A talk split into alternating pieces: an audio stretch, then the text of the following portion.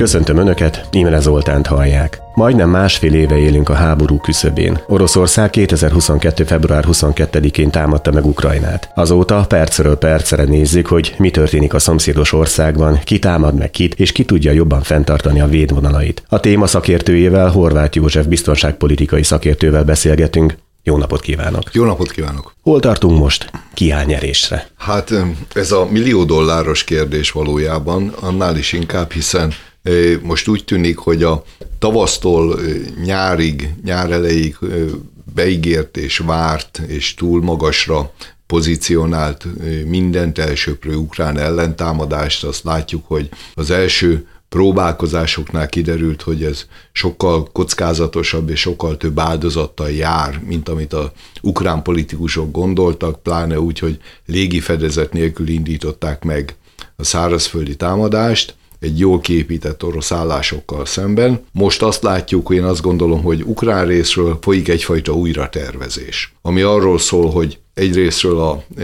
Vilniuszi NATO csúcs után politikailag, hogy lehet kiutat találni ebből a zsákutcából, másrészt katonai oldalról pedig hogy lehet fölkészülni az őszre és az előttük álló térre. Orosz oldalról pedig én azt látom, hogy e, valójában e, túl vannak a Prigozsin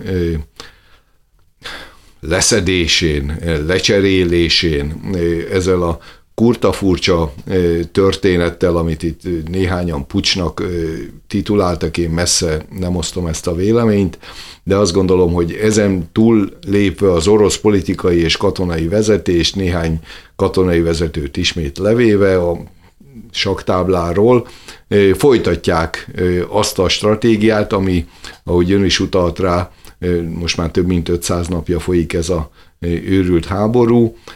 A utolsó 150-200 napban ráálltak az oroszok erre a fajta felőrlő stratégiára, ami eddig az eredményei tekintve nem gondolnám, hogy arra ösztönözni őket, hogy ezen változtassanak. Tehát most a két oldal, ha nézzük, akkor egy katonailag egy befagyott konfliktus, ha úgy tetszik, hiszen egyik fél sem képes olyan fajta erőt fölmutatni, amivel áttörni a másiknak a e, katonai védelmét. Másrésztről viszont az ukránok vannak sokkal nehezebb helyzetben, ha a jövőt nézzük mindenképpen. Nem múlik el nap, hogy ne halnának meg emberek a támadásokban. Azt azért látjuk, hogy a csapatok fogyatkoznak, az emberi muníciók csökkennek. Kinek nagyobb most a katonai vagy bevetető ember állománya?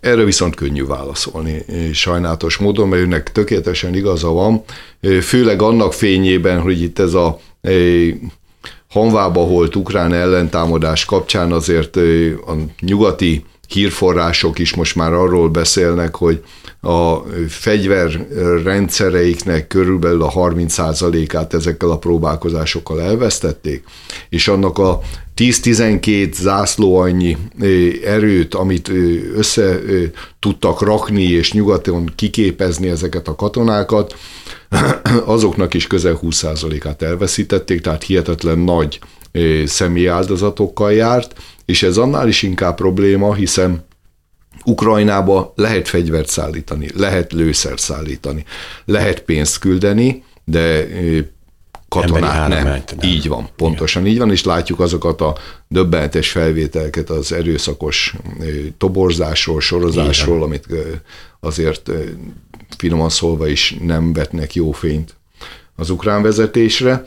Ezt, ha megfordítjuk orosz oldalról, ott azért a nyugati elemzők megint csak a Wagner csoporttal kapcsolatos mizéria kapcsán azt mondták, hogy ez most nagyon hiányozni fog ez a fajta kiesés az a, akár a börtönökből föltöltött, ami messze nem egy minőségi, hanem mennyiségi, Igen. ami az oroszoknál valljuk be időnként. Nem idegen tőlük, hogy mennyiséggel pótolják a minőséget, ám de úgy tűnik, hogy ez a kiesés egyrészt időleges, másrészt a fronton, például Bakhmutnál a Wagner kivonulásával támadt űrt, a csecsenek megoldották, tehát egy hasonló kvalitású és szintén alapvetően pénzért harcoló katonai egységekkel meg tudták oldani.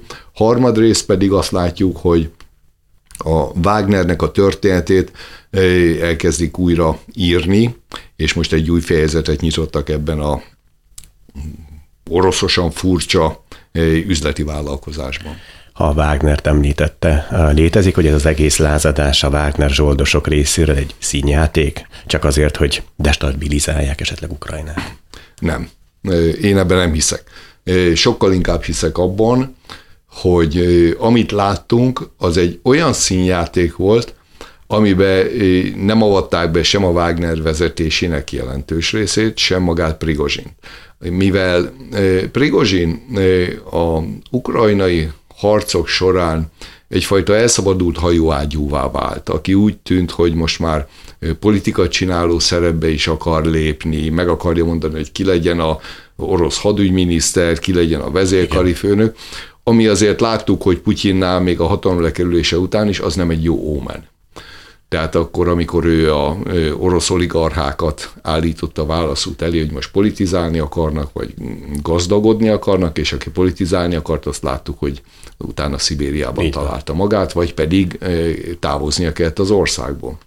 Tehát én azt gondolom, hogy ez a történet arról szólt alapjaiban, és az első pillanattól ezt láttam, hogy Prigozsint hogy lehet egy olyan zsákutcába belevinni, aminek a végén az már egy ilyen zéró kimenetelű játszma, és őt leveszik erről a tábláról úgy, hogy utána, mint ezt most már látjuk is, a második vonalból raknak oda egy katonát, ugye most a őszhajúnak mondják ezt az embert. Én 99%-ig biztos vagyok abban, hogy a Wagner születésénél ott bábáskodtak az orosz titkosszolgálatok, úgy a GRU, mint az FSB, tehát a polgári és a katonai szolgálatok is. Annál is inkább, mivel akkor még arról volt csak szó, hogy külföldön hogy lehet üzleti alapon, de azért mégis orosz ö, nagyhatalmi érdekeket érvényesíteni. Ebből a szempontból kizárt, hogy az orosz szolgálatok ezt ö, ne használnák ki ezt a adódó lehetőséget, vagy mondjuk úgy, hogy fedést. Márpedig, ha ez így volt, akkor azt is kizártnak kell, hogy tartsuk, hogy azok az emberek, akik Prigozsin környezetében az orosz szolgálatok részéről dolgoztak már hosszú évek óta, azok ne jelentették volna tétre helyre befutóra, hogy mit történik a Wagneren belül. Tehát ezért gondolom én azt, hogy ez egy jó részt, ez az egynapos történet, ez egy megrendezett, előre jól felépített titkosszolgálati művelet volt. Az ukrán elnöki hivatal volt tanácsadója azt mondja, hogy ha abba hagyják a háborút, akkor az állam nagy része, itt körülbelül 80%-ot lehet elképzelni, csatlakozhat a NATO-hoz. Ez a lehetőség azért kapóra jön az ukránoknak? Ezt ugye azért nagyon furcsa kijelentés most, mert ne felejtsük azt el, hogy még a Vilniuszi csúcs előtt pár héttel egy afrikai államok küldöttsége járt mind Kievben, mind Szentpéterváron, ugye egyfajta közvetítői szerepben. És Szentpéterváron Vladimir Putyin felmutatott egy kvázi béke megállapodás tervezetet, ami arról szólt, hogy Ukrajna semleges állam, tudomásul veszi ezeknek a területeknek az elvesztését, és hat nemzet garantálja Ukrajnának a biztonságát, amiben Oroszországtól Kínán át az Egyesült Államok, Nagy-Britannia, Németország, Igen. Franciaország szerepel.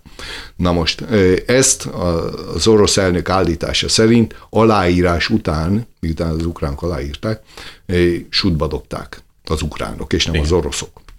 Tehát úgy telt el egy év, úgy ment tönkre ö, Ukrajna infrastruktúrája, az oroszok által persze, illetve úgy haltak meg tízezrek a fronton, úgy hagyták el milliók ezt az országot, úgy ment tönkre nem csak az infrastruktúra, hanem effektíve az egész ukrán gazdaság is, és eznek az emberek a, az elszenvedői, hogy gyakorlatilag értelmetlenül, mert ugyanott tartunk, mint ha bő egy évvel ezelőtti megállapodás tervezetet nézzük. Másrésztről viszont azt gondolom, hogy az ukrán politikai vezetésnek ez a fajta próbálkozása, hogy, hogy lemondunk a 20%-nyi területről, hogy, mert ugye azt is hozzátette itt a tanácsadó, hogy hát majd lehet, hogy a jövőben béke, békés eszközökkel is vissza lehet majd ezt venni, hogy egyrészt az ukrán katonáknak, az ukrán hátországnak idáig azt mondták, hogy azért tartsanak ki, mert az utolsó négyzetcentiméter is, is föl fogják szabadítani az országnak. Már most egyik pillanatról azt, a másikra azt mondja, hogy bocsánat, most mégis más felállás van, ezt az emberek nehezen fogják lenyelni. Másrésztről a NATO csatlakozás sem újan történet, hogy most holnap azt mondom, hogy jó, akkor lemondtam azokról a területekről. És akkor csatlakozunk. Igen, és akkor csatlakozunk a NATO-hoz. Ez nem így működik, mert ehhez azért az oroszoknak is van egyrészt néhány szava, másrészt nem csak arról szól a NATO csatlakozásnak a feltételrendszere, például, hogy ne álljon hadban, hadviselő félként egy ország, hanem arról is szól, és ezek kemény feltételek, hogy a szomszédaival rendezett viszonya legyen. Mi, amikor csatlakoztunk a NATO-hoz 1999-ben, előtte 8-9 évig nekünk ezeket a problémákat, akár a szomszédainkkal is, mind a két oldal részéről, tehát minden most már NATO tagország szomszédunknak is deklarálnia kell, hogy neki sincs Magyarországgal, nekünk sincs a szomszédainkkal ilyenfajta problémánk. Másrésztről, ugye most már az amerikai politikai elittől kezdve a NATO vezetőig és az Unió néhány vezetői azt is elmondják, hogy Ukrajnának még a demokratizálás szempontjából is hosszú utat kell bejárnia addig, míg egyáltalán egy következő lépcsőfokra léphet. Azért ne felejtsük el, hogy akár a kisebbségi jogok Kérdések vonatkozásában, hogy Igen. kezelik Ukrajnában ezt a problematikát, hiszen a háborút arra is felhasználták ők, hogy egyfajta nemzetépítést erőszakoltan is sokszor hajtsanak végre. Másrésztről pedig itt a demokratizálást abban a szempontból is, hogy azért Zelenszky elnöksége alatt már a háború kitörése előtt is a pártok tevékenységét korlátozták, a média nyilvánosságot korlátozták, és hadd ne soroljam még, tehát sok-sok olyan dolog van még Ukrajna vonatkozásában, és itt a korrupció, amiről órákat lehetne beszélni, tehát nem ilyen egyszerű ez, mint amit most próbálnak kommunikálni az emberek felé, hogy egy varázsütésre, akkor lemondunk arra a 20%-ra, de tulajdonképpen mégis hip-hop csatlakozni fogunk. Nem. Csak idén eddig Ukrajna 23 milliárd dollárnyi külföldi segét kapott. Ez kétszerese a tavainak. Az ukrán miniszterelnök azt mondta, hogy továbbra is a biztonság és a védelem az első számú prioritás. Ez a költségvetési források mintegy felét teszik ki. Miért a harcokra költenek ilyen intenzitással? Miért nem a harcokra, bocsánat, költenek ilyen intenzitással, vagy egy nagyobb ellentámadásra? Hát szerkesztő úr, azért itt is néhány dolgot látni kell. Egyrésztről, hogy Ukrajna, és ez a legfontosabb talán, a nyugati pénzügyi inekciók nélkül már legalábbis tetsz halott lenne, mint állam. Nem tudná finanszírozni önmagát, nem tudná finanszírozni a nyugdíjakat, a közszolgálatban a fizetéseket, és a hadsereget sem például a zsoldokat kifizetni. Másik probléma ezzel az, hogy gyakorlatilag, hogy mondjam, egy finoman fogalmazzak, most igazából azért keresem a szavakat, hogy ennek a pénznek az útját az elmúlt több mint másfél év során sem a nyugati országok, sem a nyugati szervezetek nem ellenőrizték.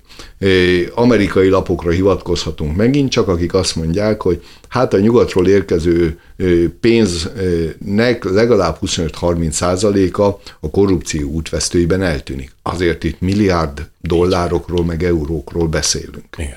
Harmadrészt. Ez azért is egy nagyon súlyos dolog, mert arról is beszélni kell, hogy ezeknek a pénzeknek a döntő része vagy hitel, amit egyszer vissza kell fizetni, vagy olyan fajta pénz, amiért elvárnak valamit. Tehát hiába Ukrajna hihetetlen károkat szenvedett el, de azért vannak még piacosítható értékei. Vannak kikötői, van infrastruktúrája, ásványkincsei, ásványkincsei vagy egyáltalán ott van a piaca, van. tehát egy csomó minden van, és az újjáépítés még, ami egy hihetetlen üzleti lehetőségként, de amire az amerikaiak már rátették a kezüket a BlackRockon keresztül. Tehát magyarán itt a nyugatról jövő támogatások kapcsán azért sok-sok sebből vérzik ez a történet, és messze nem látható az, hogy ezekkel a pénzadományokkal, segélyekkel, hitelekkel bármi is megoldódna Ukrajnában, ez csak hetekre szóló túlélési segély. Megvan az ukránoknak ahhoz minden, hogy egy végső csapást mérjenek az oroszokra? Hát attól függ, hogy mi az a minden, és mi az a végső csapás.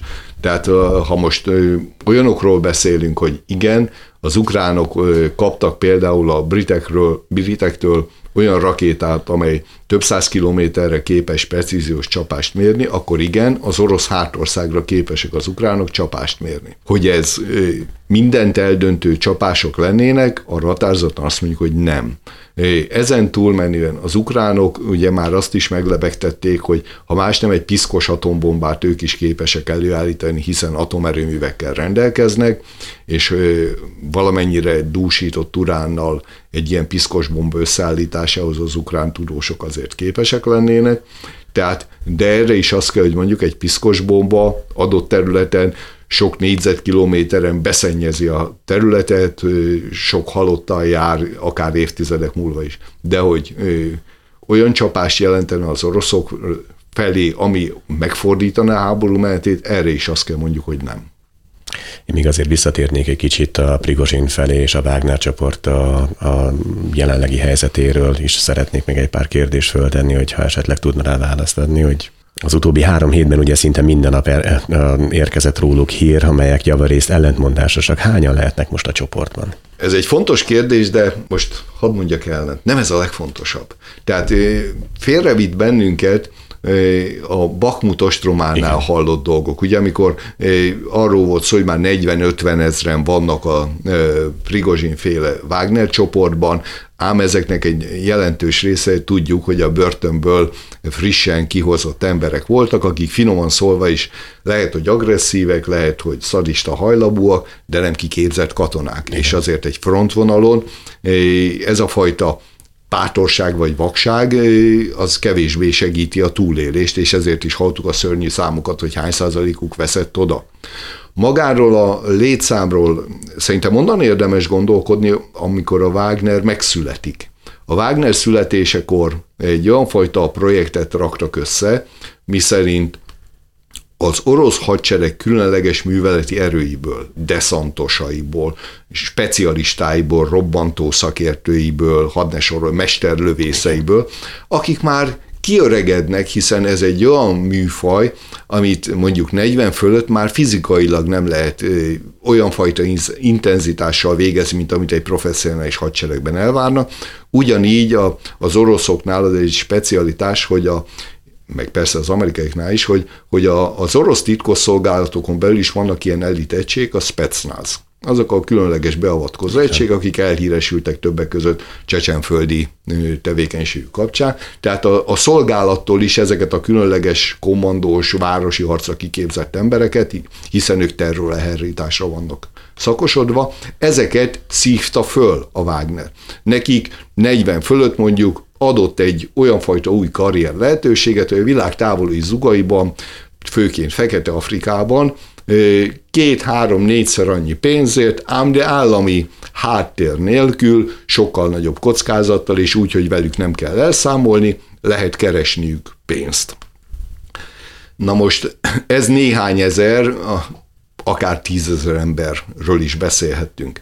Tehát valójában én azt gondolom, hogy a minőségi Wagner most az a 15-20 ezer katonáról beszélhetünk, aki egyrészt túlélte a bakmuti vérszivattyút, azt a húsdarálót, másrésztről pedig, akik valóban azt a minőséget képviselik, és tegyük rögtön hozzá, hogy ezeknek egy jelentős része egyébként napjainkban is külföldön állomásozik, hiszen gyémántbányát, aranybányát, ritka fémeket, bányászó lelőhelyeket őriznek, védenek. Lehet-e tudni azt, hogy ugye tudjuk, hogy Fehér Oroszország engedte be, vagy fogadta be őket, így Prigozsint is most, hogy még mindig ott van, vagy elhagyta a Fehér Oroszországot, vagy ezek mind olyan hírek, amelyekről kevésbé informálód? Ezek dezinformációk.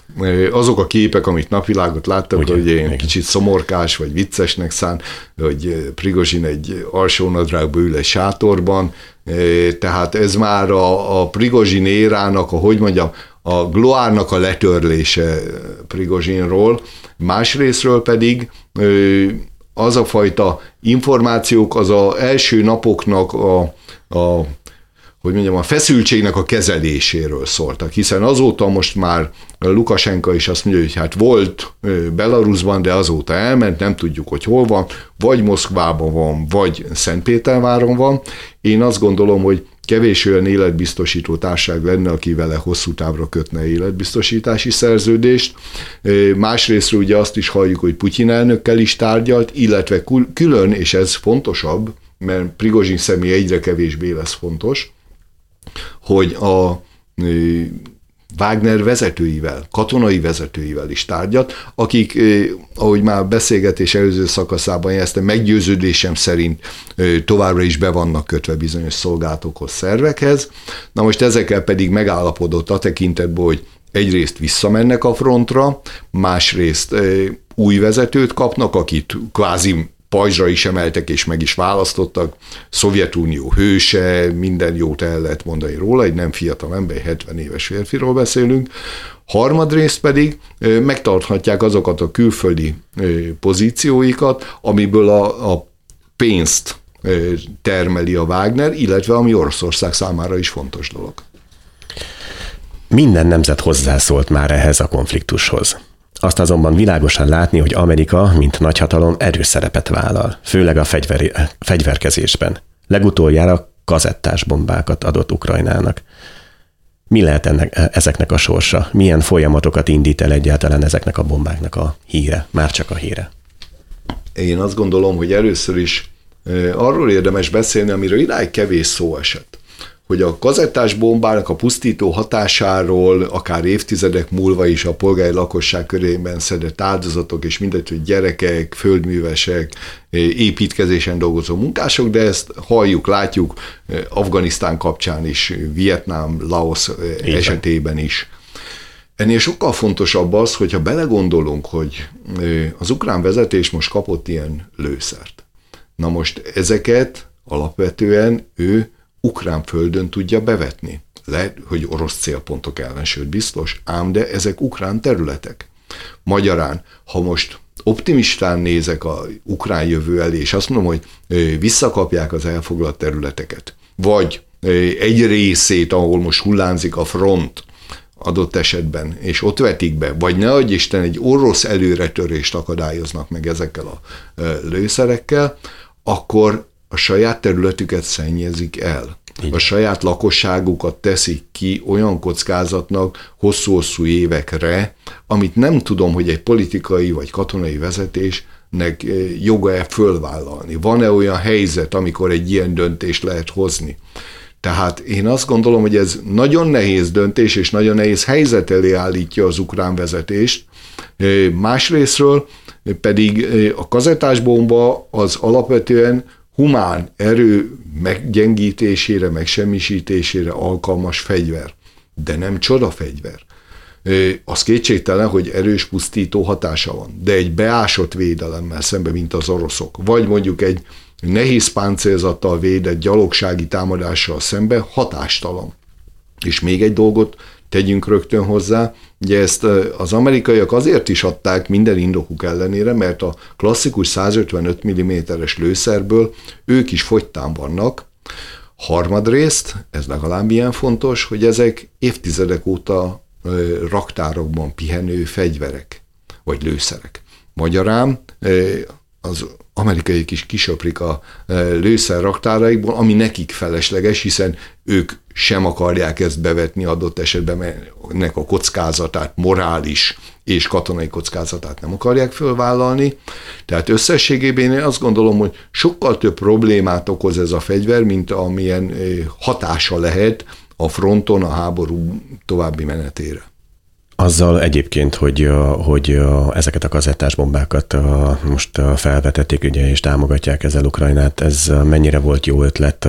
Egyáltalán nem húzzák-e Oroszország mondjam ugye az oroszlán bajszát azzal, hogy, hogy ők egy ilyen támogatást nyújtottak most Ukrajnának? De, önnek tökéletesen igaza van. Ugye az oroszoknál megvan ez a leosztás, hogy a jó rendőr, rossz rendőr, az a medvegyev, aki időnként a keményeket mondja a közösségi hírportálokon, médián keresztül. Hát ugye ő mondta azt, hogy hát nekünk több van, jobb van, nagyobb van, tehát ez megint ez a szovjet érából ismert dolgok, hogy a szovjet tudósok mindig bölcsebbek, mint az összes többi, és mindig nagyobb képességekkel fejlesztenek dolgokat, de még ha ez nem is igaz, az viszont biztos igaz, hogyha más nem a szovjet időkből, ilyen lőszerrel, ilyen bombákkal az orosz hadsereg raktáraiban biztosak lehetünk benne, hogy nagy mennyiség van. Tehát az, hogyha ők ezt hasonló vonatkozásban vetik be, a frontot, amiről eddig beszélünk, őket sokkal kevésbé foglalkoztatja az, hogy ukrán területen mi fog történni évtizedek múlva. Így van. Másrésztről ezeknek a fegyvereknek a bevetése egy nem beásott védelemmel felálló ukránokkal, vagy egy ukrán támadó erőkkel szemben még nagyobb pusztítást végez, hiszen eddig is láttuk, hogy alapvető problémája az volt a, az ukrán offenzívának, hogy légi fedezet nélkül úgy engedték el a szárazföldi erőket, hogy az oroszok gyakorlatilag galambvadászatot tartottak.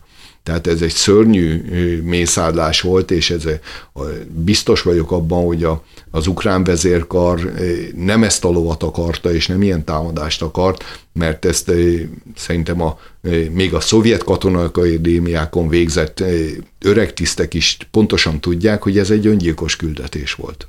A, és amint említette, hogy, hogy végül is Amerikát nem érdekli annyira, hogy hova szórják, a, és hogyha Ukrajna ezt felhasználja, én most itt összeteszem a két a, a, a kazettás bomba, a szőnyeg bombázás, mondjam így, hiszen ha Ukrajnáról van szó, nem csak Ukrajna veti be saját maga a, ezeket a, a kazettás bombákat, hanem az oroszok is, ha ugyanarra, ugyan, kicsivel to, tovább, odébb, ugyanígy beszórja, akkor tulajdonképpen az a terület az tényleg felhasználhatatlan lesz, mert itt duplán a, a bombázzák. Így van, így van, illetve még egy dolgot tegyünk azért hozzá, és lehet, hogy ez furcsa lesz, amit mondok.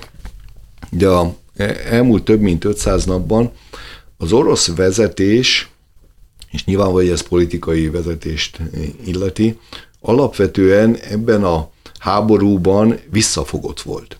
Tehát csak emlékezzenek a kedves hallgatók, mondjuk egy második világháborúba Dresda szőnyeg bombázása. Tehát egy éjszaka vagy két éjszaka alatt egy Egész német város. nagyváros tízezres polgári áldozatokkal a földdel lehetett egyenlővé tenni, ezelőtt több mint 70 esztendővel. Na most ne legyen kétsége senkinek, hogy ha az orosz haderő megemelni a stratégiai bombázóit, és mondjuk egy ukrán nagyvárost egy-két nap alatt ők is még annak ellenére, hogy nyilvánvaló, hogy hatékony nyugati légvédelmi rendszerek eh, érkeztek, és ezek látjuk, hogy a nagyvárosait Ukrajnak hatékonyan védi, de egy pontig.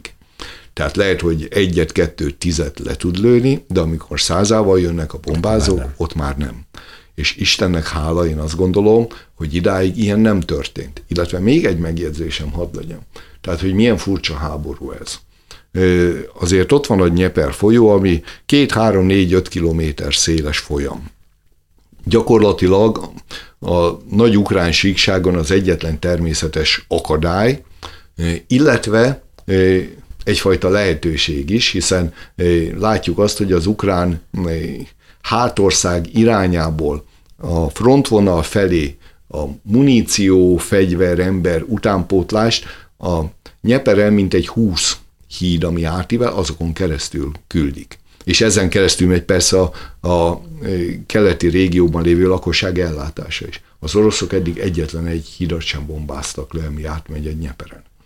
Tehát ezért mondom én azt, hogy az oroszok részéről idáig volt egyfajta visszafogottság, és ezért nagyon veszélyes az, amire ön utalt, hogyha rángatják az orosz medve bajszát, előbb-utóbb elszakad ez a vékony cérna, és az, én azt gondolom, hogy beláthatatlan következményekkel és áldozatokkal járna, amit az ukrán vezetésnek bölcsen el kellene kerülni. Mennyire békepárti a NATO? hát amennyire egy fegyveres katonai szövetség békepárti lehet. Tegyük hozzá, hogy, hogy ez nem a Liliumos Szűzlányok Szövetsége, hanem ez arról szól, hogy fegyver, hadsereg, katona, amely adott esetben olyan elrettentő erővel kell, hogy bírjon, hogy bárki, aki a NATO tagországokat meg akarja támadni, már a gondolatától is elálljon, ha látja azt, hogy milyen erőt tud felmutatni egy szervezet. Ez a hidegháború óta eltelt 30 évben is működött. Azzal együtt, hogy a NATO az alapvetően némi túlzással egyet jelent az Egyesült Államokkal katonai szempontból, hiszen úgy a bevethető katonáinak a létszámát, minőségét, fegyverzetét, a high-tech világban betöltött, megkérdőjelezhetetlen vezető szerepét nézzük az Egyesült Államoknak, akkor az európai NATO tagállamok csak másod vagy harmad hegedűsök ebben a képzelbeli zenekarban. Ezt már csak azért is kérdeztem, ugye, mert a kérdésem a következő az lenne, hogy, hogy ebben a szövetségben, a NATO szövetségben a, a, vannak-e még Magyarországon kívül olyan országok, akik ezt a háborút inkább befejeznék, azaz békés megoldást próbálnak találni, vagy inkább mondhatnám azt is, mint a fehér holló a szövetségben mi Magyarország kitartunk az eszkaláció a, ellen. Tudja, én azt gondolom, hogy mi magyarok egyfajta, olyan fajta törzsi jelleggel bírunk, hogy mi nem vagyunk képesek valójában konspirálni, mi sokkal inkább kitesszük, ami a szívünket nyomja, és elmondjuk, és ennek igyekszünk érvényt szerezni. Magyarán valóban így van, hogy Magyarország az, akinek a hangját halljuk, Magyarország az, aki a béke mellett, a fegyverszünet mellett, Ukrajna felvételével kapcsolatosan is a józanész mellett tört láncsát, és ennek hangot is adott. És ezzel időről időre úgy tűnik, mintha mi mennénk szembe az autópályán, és mindenki más jönne jó irányba. A valóság én azt gondolom, hogy ezzel szemben az, hogy nyilvánvaló, hogy a 32 NATO tagországból vannak olyanok jócskán, akik abban érdekeltek, vagy abban hisznek, hogy ebben a háborúban Oroszországot meg lehet gyengíteni, Putyint le lehet venni, sőt Oroszországot fel lehet darabolni, hagyd soroljam még a, azt gondolom, hogy vágyálmokat, vagy vágyálmokat, de a hírek szerint ugye volt most itt a ukrán-NATO csatlakozás kapcsán is nyolc olyan ország, amelyik úgy gondolta, hogy nem, és ebbe az Egyesült Államok volt az élem. Tehát úgy tűnik, hogy azért a háttérben, azokban a lefüggönyzött szobákban, ahol a fontos döntések születnek, mielőtt kiállnának a sajtó nyilvánossága elé, ott azért a magyar álláspont mellé csendben, hátulról, de fölcsatlakoztak. Szerencsénkre tegyük rögtön hozzá. Tehát én nem gondolom azt, hogy a magyar állásponttal mi magunkra maradtunk volna, hiszen a végeredmény pontosan azt bizonyítja, hogy a NATO, még ha most ez furcsa is nekünk, a magyar álláspontot tette a magáévá, és hogyha most ironikus akarok lenni, akkor biztos nem is véletlen az, hogy az amerikai elnök a magyar miniszterelnökkel fog kezet a közös fotózkodáson. Trump a napokban azt nyilatkozta, hogy egy nap alatt lezárna ezt a háborút, ha újra elnök lenne. Lehetséges egy ilyen hosszú ideje tartó konfliktust egy nap alatt lezárni? Hát ez Trump elnöknek a nagyot mondó sorozatába tegyük vele, azzal együtt, hogy van benne igazság. Mert amit ott elmond, egyrésztről, hogy az oroszoknak azt mondja, hogy ha nem állapodtok meg, akkor sokszorosát küldöm a fegyvereknek az ukránoknak, mind amit eddig küldtem, másrészt az ukránoknak pedig azt mondja, hogy vegyék tudomásul a realitásokat, és abból kiindulva igyekezzenek békésebb vizekre vezni. Tehát én azt gondolom, hogy a, a kiindulási alap, amit elmond, az abszolút reális és rendjén való, hiszen egy politikai háttértárgyás valójában erről szól, hogy a mézes madzag és a korbács között a középutat hogy találjuk meg, hogy kit kell Így fenyegetni, kinek kell ígérni, és utána ezt hogy kell kombinálni, hogy mindenki egy win-win helyzetbe érezze magát. Tehát én azt gondolom, hogy nem egy nap, nem varázsütésre, nem varázspálcával, de viszonylag normális keretek között ezt a konfliktust meg lehetne és meg kellene oldani. Mi lehet ennek a súlyos konfliktusnak a megoldása? Ha az optimista forgatókönyvet kérdezi, akkor azt gondolom, hogy az ukrán politikai vezetés rájön arra, hogy tudomásul kell vennie bármilyen fájó is, és mi magyarok talán ezt mondhatjuk is, hiszen egy trianoni tragédiával a hátunk mögött száz év után, hogy tudomásul kell venni azokat a realitásokat, amely egyrésztről egy ország integritását, területi egységét érinti, azzal együtt, hogy az ukránok azért sok mindent meg is tettek a tekintetben, ha csak a Minszki megállapodás fölrugását és az abban foglaltak Igen. semmi bevételét nézzük, és ezt nem akarom részletezni. Tehát, hogyha ez az optimista forgatókönyv, akkor egy tűzszünettel és azt követően nyilván egy hosszú, nehéz béketárgyalásokkal el lehet jutni. Ez az optimista forgatókönyv. A pessimista forgatókönyv az, hogy az ukrán vezetés továbbra is beleáll abba, hogy már pedig oroszokkal szemben nincs alkú, és nincs bocsánat, és mindent vissza, aminek a vége azt gondolom, hogy egy zéró nyereségű játszma, és csak arra szolgált, hogy az oroszok ezzel a felőrlő taktikájukkal nem csak Ukrajnát fárasztják ki és darálják föl a védelmi képességeit, hanem a mögötte álló nyugati támogatóknak úgy a pénztárcáját, mint a raktárait is kiürítik visszatérnék még egy kicsit a NATO tárgyalásra, ami volt nem olyan rég, ugye az látszott, hogy a, a NATO főtitkárok és külügyi miniszterek és minden meghívott elegánsan felöltözve egymással kommunikálnak, míg Zelenszky valahol ott egyedül félre állva állt. Ez létezhet, vagy ez megint egy propagandakép volt? Tehát valóban érezhető a nato belüli halvány elfordulás esetleg? Hát ha a végeredményt nézzük, akkor mindenképpen érezhető ez a, a, az irányváltás. Én ezt úgy fogalmaznám inkább, hogy a szakadék szélén az amerikaiak a fékbe tapostak szerencsénkre, tegyük hozzá mindannyiunk közös szerencsére. Másrésztről erre a fotóra visszatérve, ez egyébként lehet egy olyan kiragadott pillanat is, amiről tudjuk, hogy eh, éppen társalgok valakivel, átsétálok a következő ember, és mivel útközben vagyok, ezért olybá tűnik, hogy én most egyedül vagyok. Ám de az eh, viszont beszédes és érdekes, hogy a nyugati média ezt a pillanat felvételt tartotta fontosnak, hogy ezt az üzenetet küldje el a közösségi médián, a tévétárságokon keresztül a világ nézőinek. Tehát azt az üzenetet közvetítette, hogy Zelenszky elnök egyedül van. És ez szándékolt volt. Mert tudjuk ugye a mostani digitális fényképezős világból, hogy ezer fotót készítenek, és Így abból van. pontosan ezt az egyet választották ki. Én azt gondolom, hogy ennek üzenetértéke van. Nem beszéltünk még Kínáról, azért megemlíteném. Ugye Kínának a kapcsolata egyre szorosabb Oroszországgal ez változtathat-e ezen a háborús gondolkodáson, ami a nyugaton érezhető? Ez a legfontosabb kérdés, amit most feltett nekem, hiszen nagyon fontos, és a mi számunkra itt Európában a saját életünk, a saját mindennapjaink okán nyilvánvaló, hogy a húsba vágó kérdés az orosz-ukrán háború, hogy béke legyen. Ám de a világ egészének a újra struktúrálása, új szövetségi struktúrák kialakulása szempontjából. A legfontosabb kérdés az az, hogy az orosz-kínai közeledés és a hozzájuk csapódó országok együtt, ez a BRICS államokról beszélünk, akikhez azért már például Törökország, mint NATO tagország kíváncsi csatlakozni, például Szaúd-Arábia, aki a térségbe öböl mentén az Egyesült Államok legfőbb szövetséges. És ne felejtsük el, hogy Amerika, de Brazília. Így van, van, pontosan így, így van, van. Pontosan így van.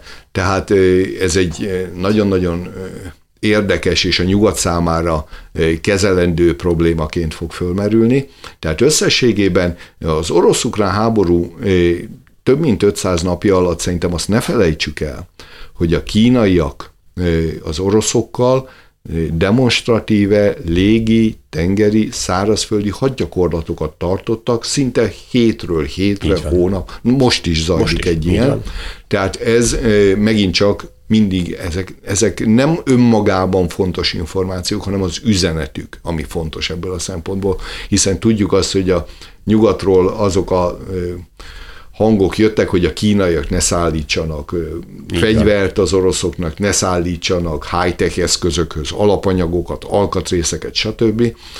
Elmentünk odáig, hogy az Európai Unió már akár szankciókkal is fenyegette volna Kínát, és lám, ez még meg se történik, a kínaiak húznak egy lépést, és két olyan ásványi anyagot, amelynek a jelentős része fölött tőkdipszomlák, azt mondják, hogy ebből most pillanatnyilag nem adunk az uniónak. Tehát ez Megbénítve is, az uniót. Pontosan, és ráadásul a zöld átállásban fontos alapanyagokról, ásványkincsekről beszélünk. Magyarul a kínaiak most már nem csak a háttérből a maguk csendes módján ráérősen, hiszen ők nem négy éves ciklusokban gondolkoznak, hanem 10-20-50-100 években, hanem most váratlanul gyorsan reagáltak már csak az lehetőségre is. Tehát összességében én azt gondolom, nem véletlen az, hogy Kissinger aktív korszakában fő stratégiai célként határozta meg az Egyesült Államoknak, hogy Oroszország és Kína közé éket verjen. Na most ez az orosz-ukrán háború és a nyugati, főként amerikai támogatás nem, hogy éket vert a kettő közé, hanem összepréselte a két országot. Ebből a szempontból én úgy gondolom, hogy a következő éveknek még a békén túlmenően is a legfőbb biztonsági kihívása ez lesz. És utolsó kérdés, hadd engedje meg, hogy megkérdezem, ha véget érne a háború holnap, akkor mikor állhatna vissza hazánkban a korábban megszokott rend? Hát hála a jó Istennek, hogy azért a korábban megszokott rend döntő részében nem borult föl Magyarországon. Ha arra irányul a kérdés, hogy mikor áll helyre mondjuk a kereskedelmi kapcsolatok Oroszországgal, Így mikor van. tér vissza egy normális mederbe mondjuk a energiahordozók ára, mikor állnak helyre a két oldalú üzleti kapcsolatok, stb. stb., akkor azt kell, hogy mondjam, hogy itt türelmesnek kell lennünk. Tehát egy fegyvernyugvást követően is hosszú hónapoknak, éveknek kell majd még eltelni a tekintetben, hogy Európai Unió, az európai gazdaság ráébredjen arra, hogy az orosz ország nem csak azért problematikus most a helyzet, hogy az orosz olcsó nyersanyagokról, energiahordozókról leszakadt az Európai Unió, Igen. hanem azért is, mert a piacait is elveszítette, harmadrészt. Ha ezt ugyanígy, ahogy az előbb beszéltünk róla, Kínával is hasonlóképpen, akkor egy olyan kollektív öngyilkosságnak leszünk a tanúi, aminek a helyreállítása, az majdnem, hogy azt mondja, egy lehetetlen küldetés. Tehát e, itt a normalitás e, visszaállása, a két és több oldalú kapcsolatok újraépítése, én azt gondolom, hogy nem fog menni ilyen Trumpi varázsütésre egy nap alatt, ez hosszú évek munkája lesz. Köszönöm szépen, hogy itt volt. Köszönöm én is.